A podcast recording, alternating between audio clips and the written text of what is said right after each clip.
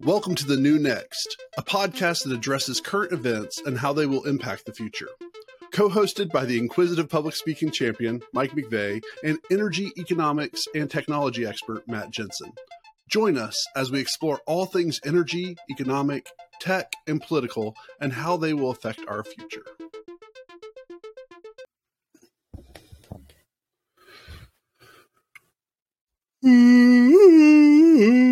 Okay, get a little break.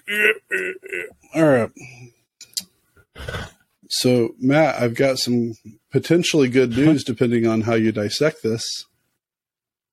What's the news? Don't you want to know what that news is? The news is that the European European Union agrees to cut gas usage by fifteen percent. Isn't that great? Yeah. It's not great news if you're Nord Stream. No, that's that's because uh, Russia that because has them by money? the cojones.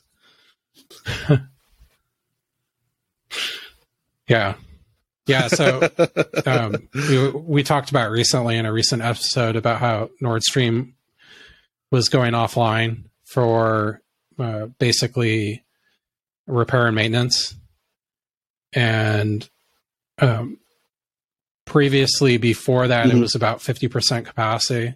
So they had to get a turbine replaced and that was getting getting fixed in uh, canada. And then there was a whole drama over whether or not canada would release it because of western sanctions.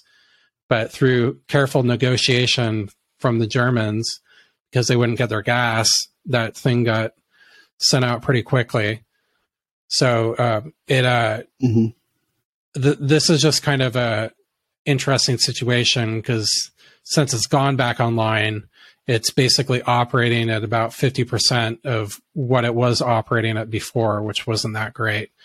And, you know, so when you don't have access to the natural gas that you need to heat your homes and cool your homes and run your uh, hot water heaters and stuff, um, and for in- industrial purposes, then you have to start cutting. So, uh, Germany being super reliant on uh, natural gas from Russia asked asked the rest of the EU countries to cut back on on it, which they had some interesting responses from some people. I think it was like a foreign minister from Spain that was uh, trolling them over uh, comments that Germany made in the fin- great financial crisis. That was basically um, that they were being irresponsible for consuming more energy than than Spain was, and and their their stuff, and you know the the pigs as they were called, uh, uh, Portugal, Italy, Greece.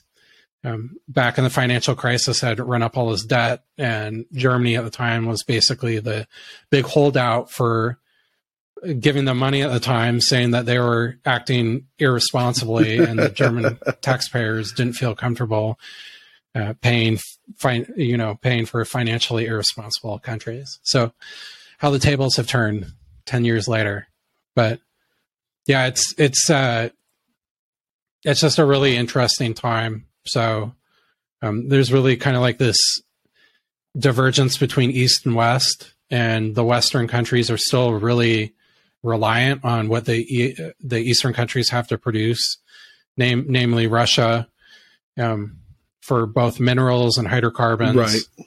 We talk a lot about this with the energy transition too, but also stuff like fertilizers, um, food, wheat, stuff like that is just kind of we're we're in a good spot because we're in the United States. We're in a lot better position than a lot of people, but um, you know these alliances are churning. You right. see Russia, yeah, yeah, yeah. See, yeah. I was going to say the Russia with Iran.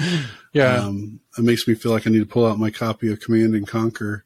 Yeah, so um, Russia Russia's investing money to help stuff, Iran's uh, basically build up their domestic oil and gas production industry yeah, exactly.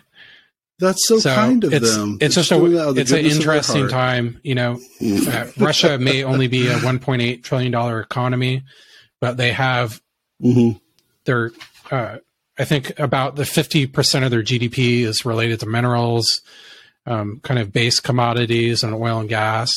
So it's just really us as Western countries, you know, general group like European Union and uh, North American countries and stuff are are very reliant on the products that we've had. You know, um, we've we've seen probably the biggest effect here in the U.S. is sending more natural gas overseas to Europe and seeing our natural gas prices go up, but also uh, sanctions related to fertilizer.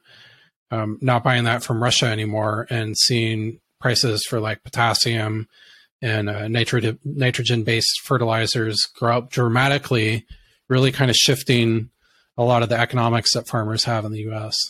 So it's um, you know these are sanctions that we put in our ourselves, and Russia's basically living high off the hog. Um, it's basically boom time now, but it's kind of a struggle for the West. So right we'll see how this plays out. But um, I thought it was a little funny to see uh, Spain, Italy, Portugal, and Greece basically trolling Germany a little bit after that. If you would like to learn more about the New Next podcast, find us at thenewnextpodcast.com, where you can suggest a topic you would like for us to cover if you enjoyed what you heard, share the podcast, tell a friend about it, or rate us with five stars.